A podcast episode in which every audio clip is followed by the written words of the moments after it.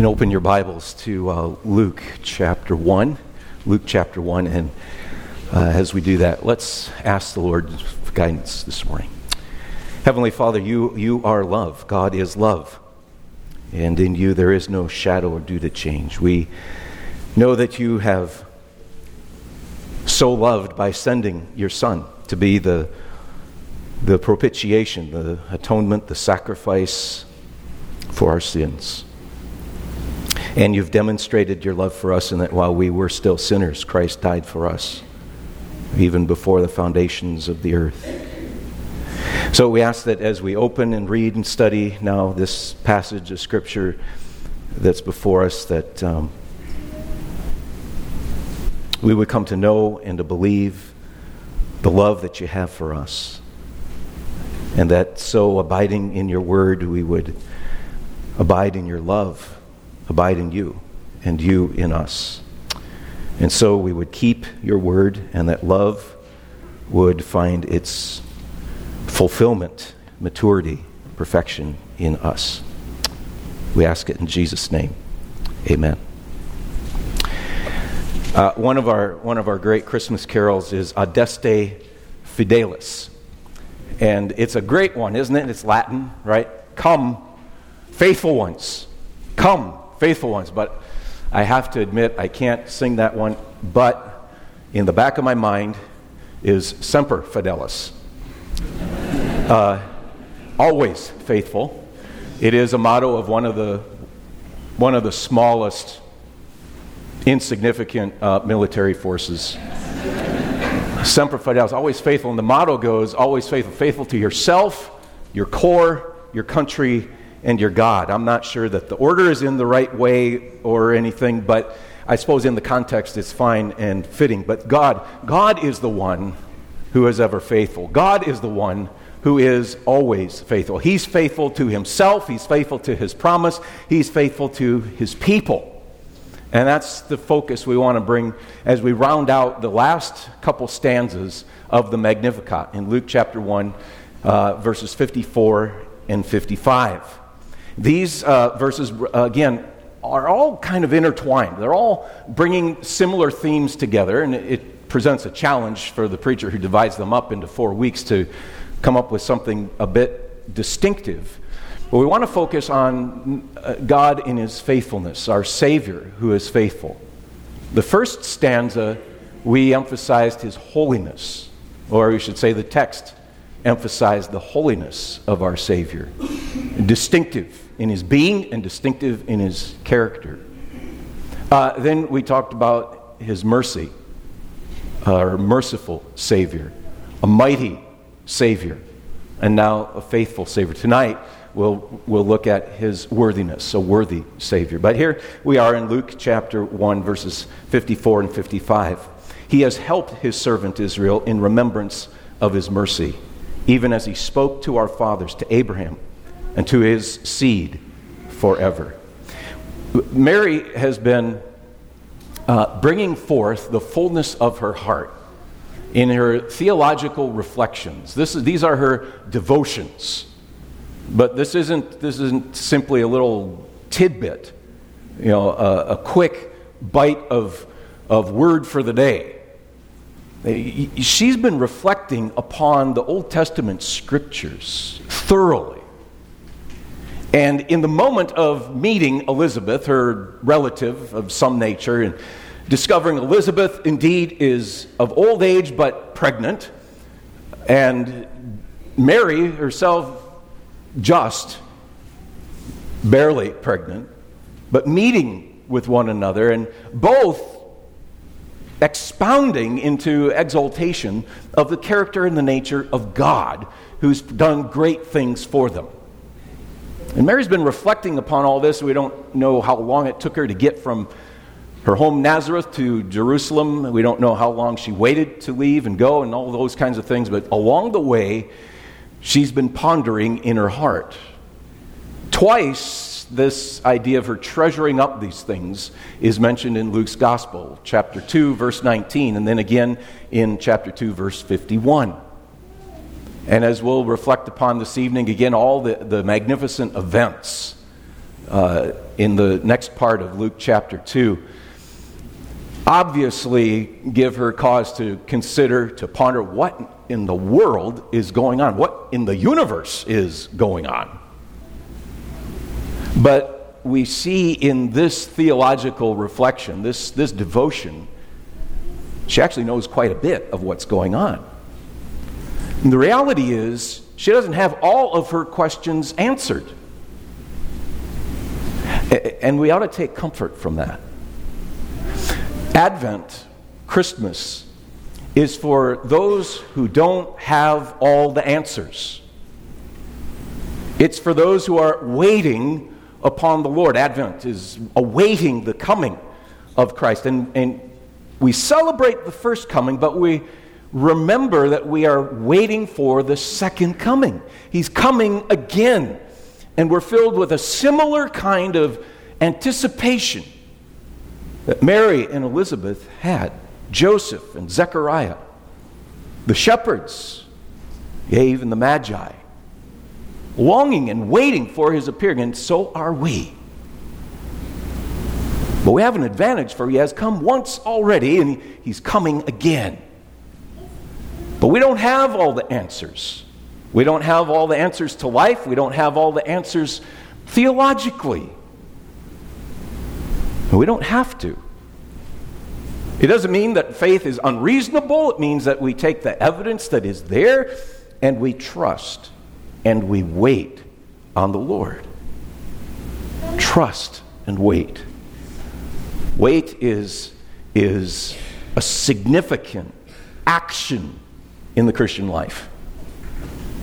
It gets often, often misconstrued as doing nothing.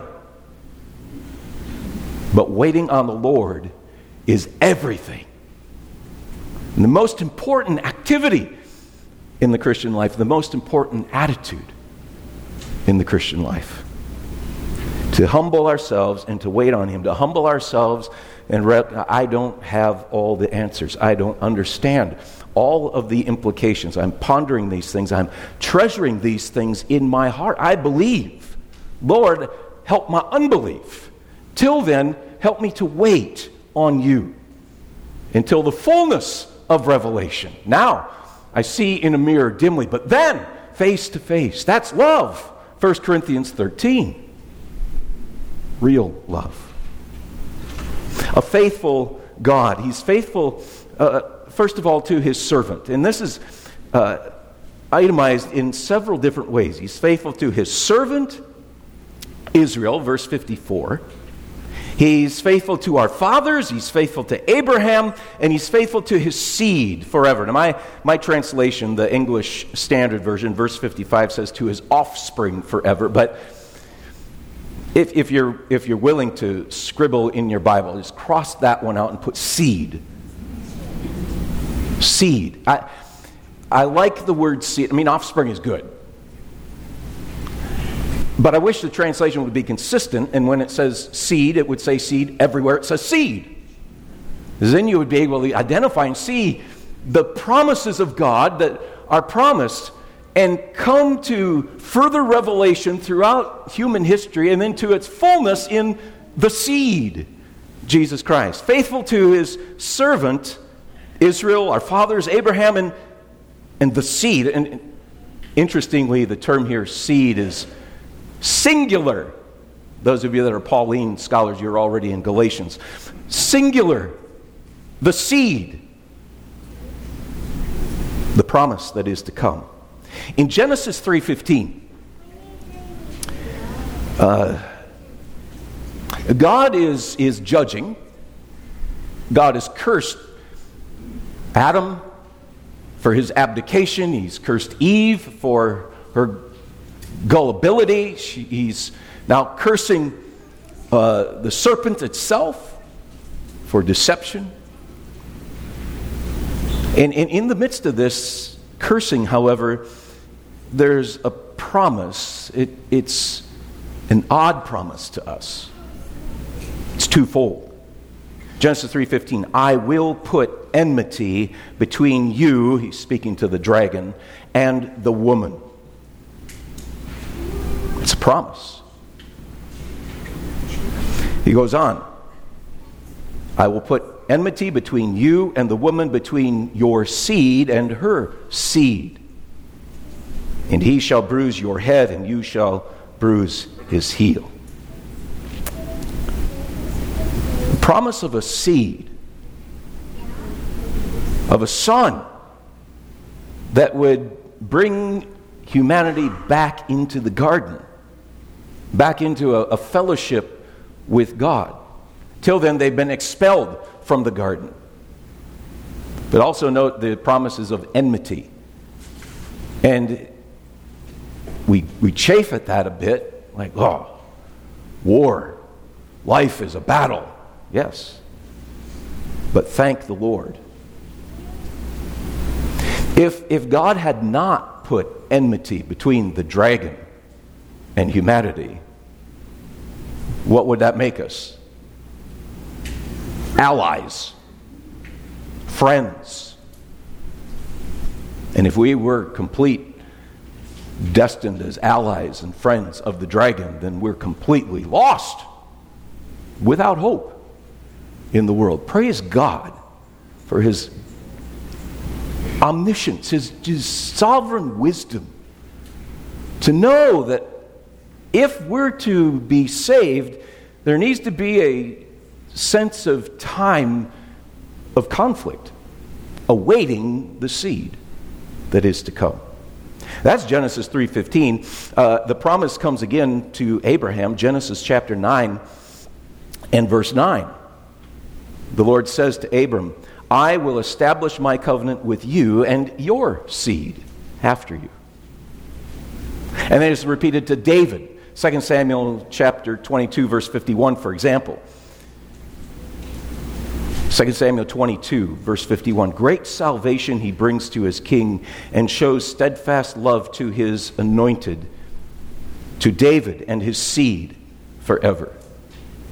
The, the, the promise to Eve, to Abram, and to David. And the promise seems to have gotten forgotten.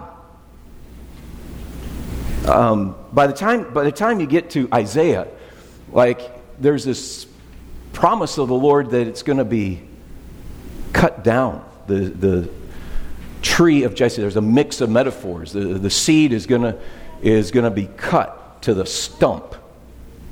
The dynasty of David is, is gone, and Israel has gone into uh, captivity in Babylon. But here it is there is yet hope. Isaiah 6 13. Though a tenth remain, it'll be burned again, the destruction of the city. Like a terebinth or an oak whose stump remains when it's felled. The people of God cut off, the dynasty of David cut off, but he goes on, the holy seed is its stump. The holy seed is its stump. I have a tree in the front yard that Dave DeHammer has helped me uh, um, rescue. It, you know the story, I think. You've told parts of it. It got root bound, right? The, the maples do this. The, the root begins to grow around the trunk and, and begins to strangle itself. And, and the, the canopy of the tree, I don't know the right terms, you got to talk to David. It started to, to split down the middle, was getting weak.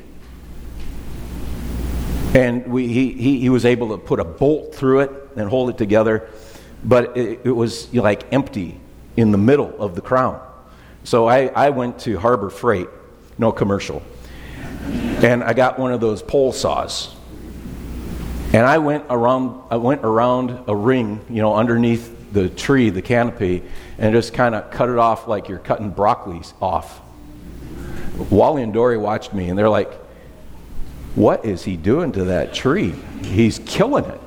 Maybe, but it was dying already. I figured I had nothing to lose. And I'd been in Europe and I'd seen how they, you know, crimped and cut the, the tops of the trees. And I thought, well, it came back pretty well. There's still an empty spot in the middle. And then, then this last spring, uh, I did a little bit more pruning. Well, I didn't quite get that knob cut real well, and so I trimmed it really close and tight, and that branch died.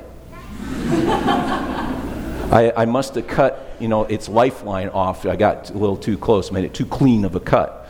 Now I have to cut the whole thing out. Now it's really bald in the middle. At least it will by spring.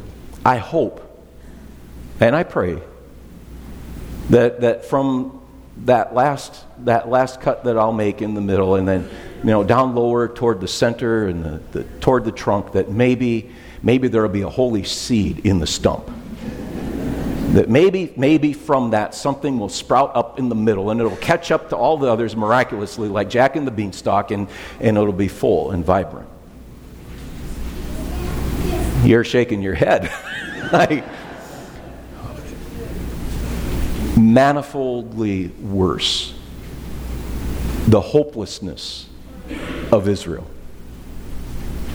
The king is cut off, the nation is cut off by their own foolishness.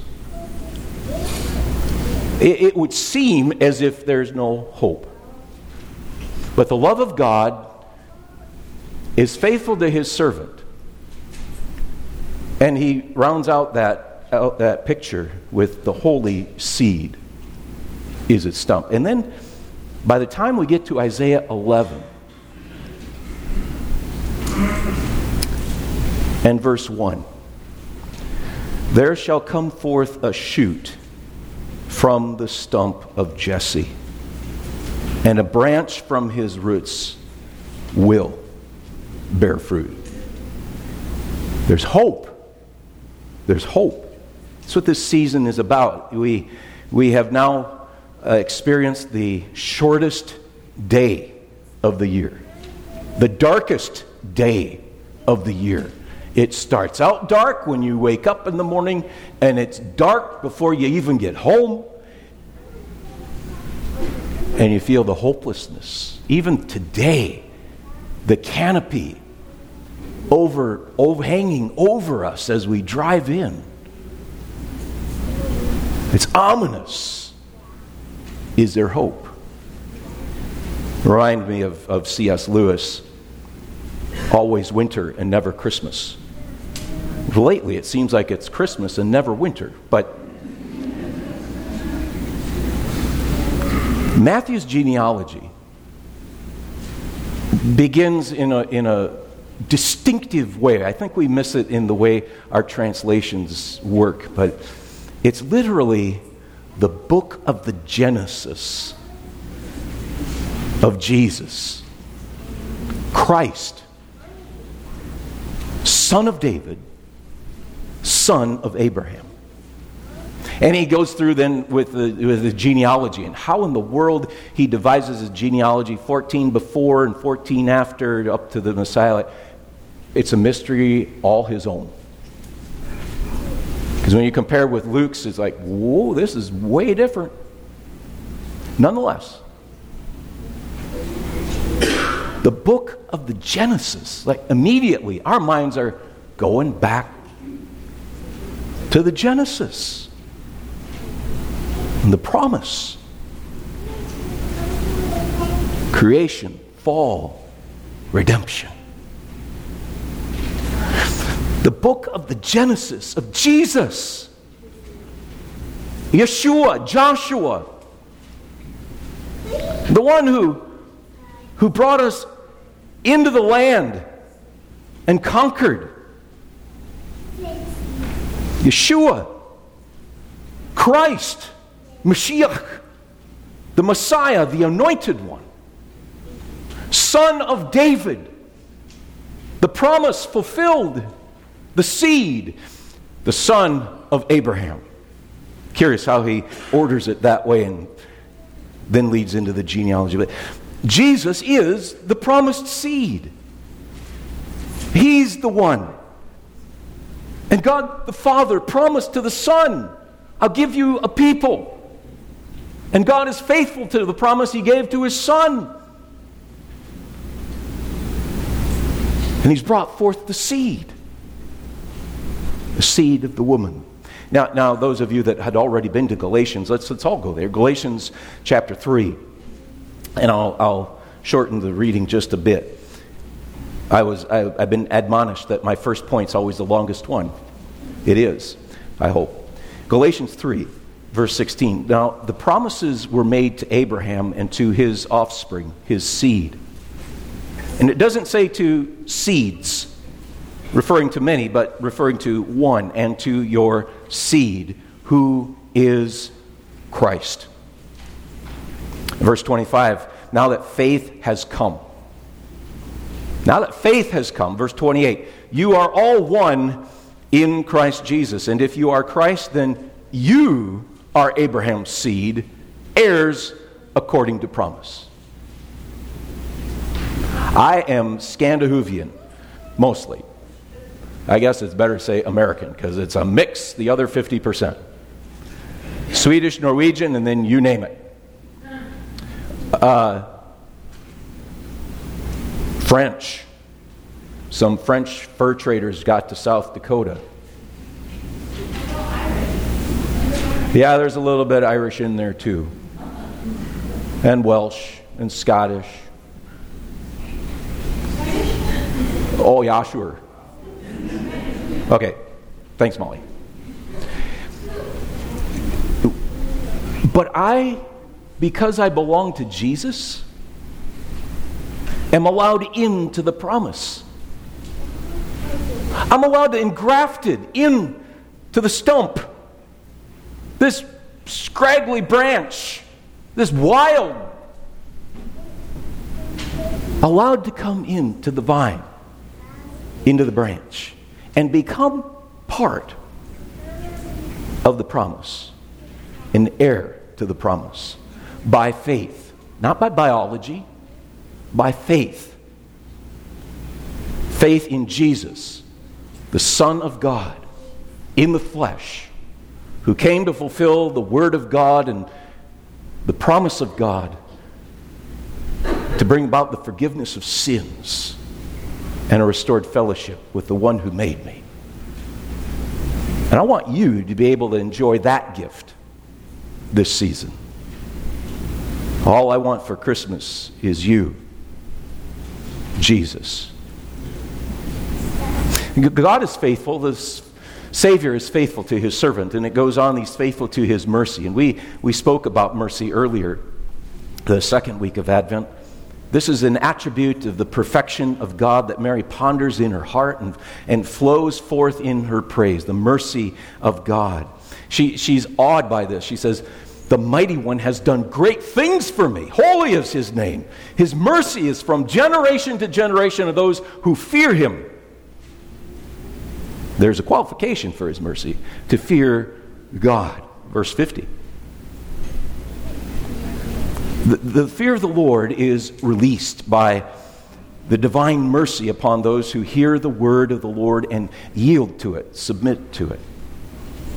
John the Baptist's father, his dad, is later on when, when John's born, uh, sings a similar song and he brings about this, this rehearsal of mercy. Verses 72, 77, 78, and 79. Uh, verse 72 to show the mercy promised to our fathers to remember his holy covenant. Verse 77 to give knowledge of salvation to his people in the forgiveness of their sins because of the tender mercy of our God. And the reach of God's mercy is from generation to generation. And here in this verse today, it says, verse 55, forever. Forever. Mercy is released by God in remembrance of his promise from generation to generation. Again, oh, the patience of God. We tire of waiting. We're reluctant to be patient, to persevere. We forget the promise. But oh, the great mercy of God that He is slow in His anger, or patient, as Peter would say. He's not slow as we would count it, but patient, waiting for you. Waiting for you to come to repentance. Oh, we should be so grateful for the patience of God, His mercy, that He didn't immediately cast Adam and Eve into the lake of fire. Yes, they, they died that day. But he didn't immediately cast them into eternal punishment. And he's given us several millennia, even, even waiting for you to be born. Aren't you glad God is that patient? To wait until you were born? He's still patient, waiting for you to turn to Him, to receive His gift, His Son. He's merciful because He's promised and He remembers His promise. And He gives mercy from generation to generation, forever. An implication of this there's no generation gap in the church.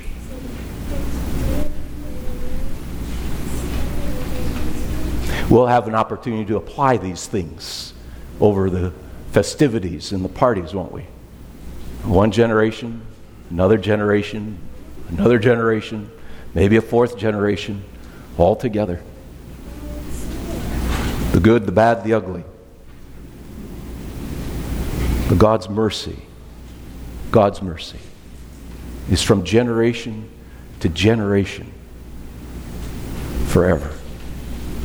God is faithful to his own servant, he's faithful to his mercy, and he's faithful to his word. Verse 55. God helps, God remembers, and now God speaks. Verse 55, he spoke.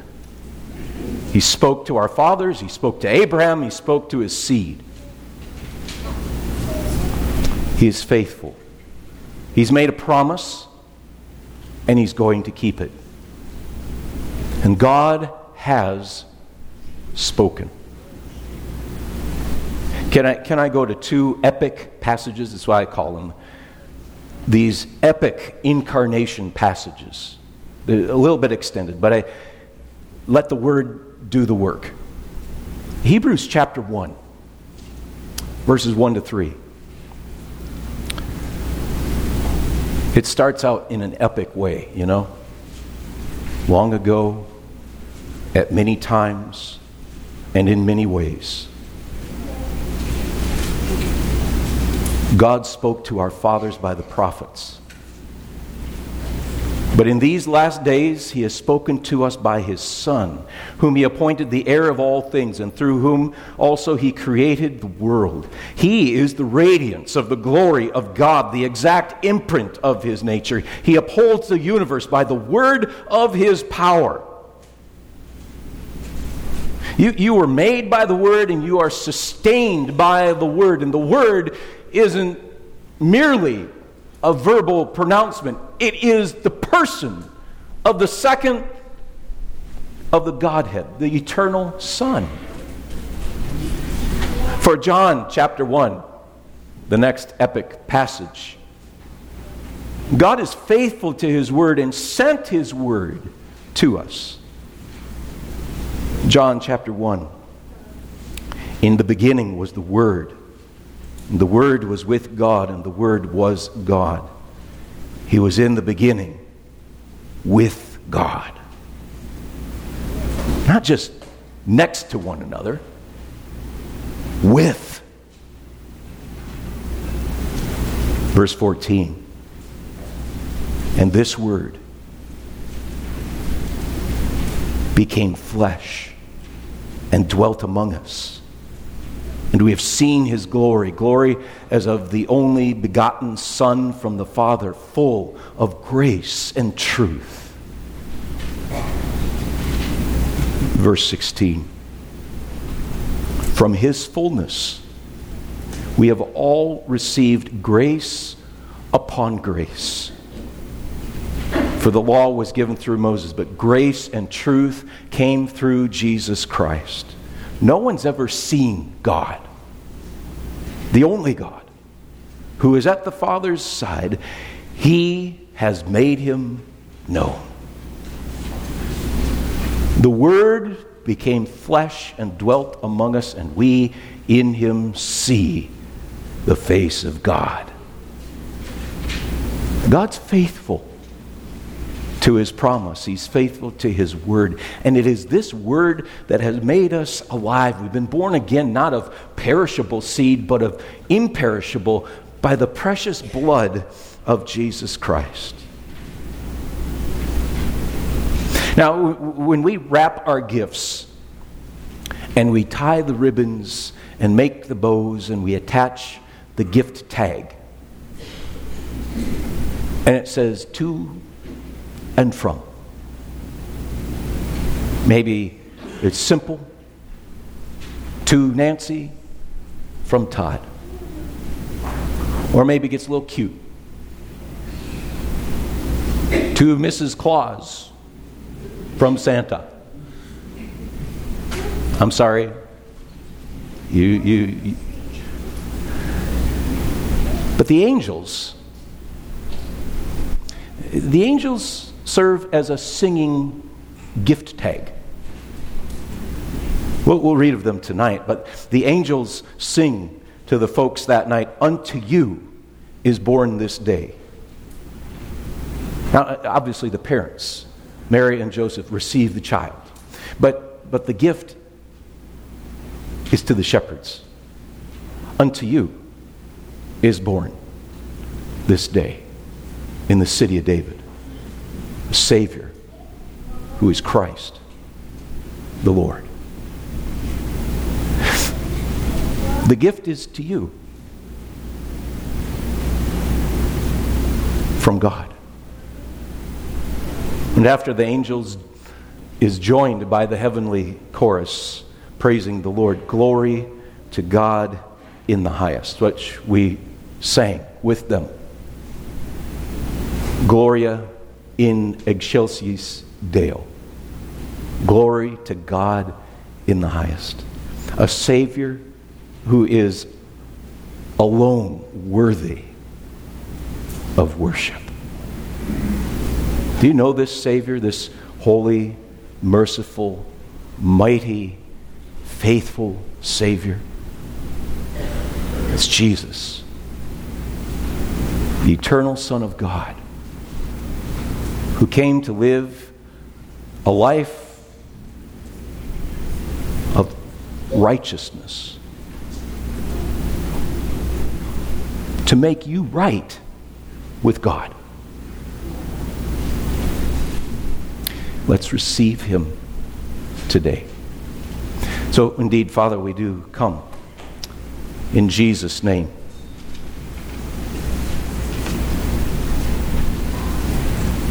You are faithful.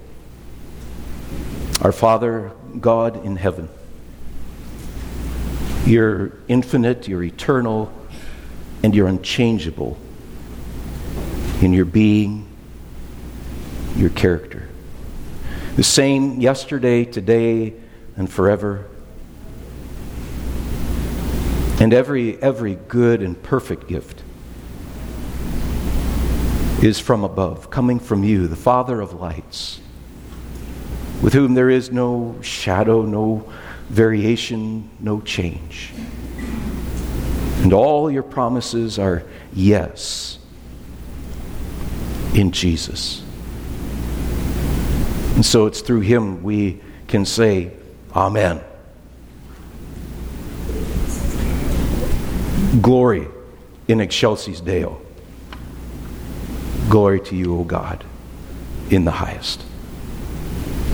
This fourth Sunday of Advent, we reflect upon your gift of love. You sent your Son. You are a giving God. You have always been a giving God. You've always given gifts, and every good and perfect gift is from you, and the perfect gift is your Son. So now, as every family has their thoughts and plans, and every family in heaven and on earth is named by you, Lord, according to your riches and glory, would you grant us to be strengthened with power by your Spirit that Christ would dwell in our hearts through faith. May we come to believe Him, to trust Him, to yield to Him, to wait for Him.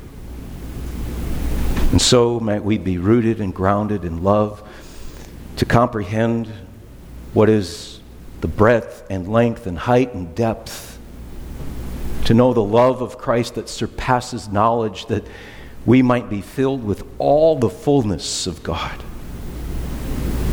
That our love would abound more and more in knowledge and discernment, that we might approve what's excellent, and so that we would be pure and blameless for the day of Christ when He comes again. He's coming. He's coming. Until then, Lord, because you are faithful, because you are loved, might we be faithful and exude love. Might we be faithful in all of our circumstances and all of our cares our physical trials of sickness, disease, weakness, frailty, brokenness. We pray for our brothers and sisters who aren't well in body. We ask that you might bring a wholeness and a wellness to their body, that they might serve you, that they might love the body, one another but if not, may there still be a joy and a gratitude of knowing we're fulfilling and accomplishing your purpose and plan. And that your grace is sufficient, more than adequate, more than anything else we need. Marvelous, matchless grace of Jesus. We pray for those who are at home, unable to get out much for those that care for them. We ask your patience and that fruit to be within them and among them and love. We pray for those that will be traveling these days, this week, to and fro, locally and extended. We pray mercies in that travel. We pray for our families that as we gather, we who know Jesus would exude his love, his faith, his hope, his peace, his joy.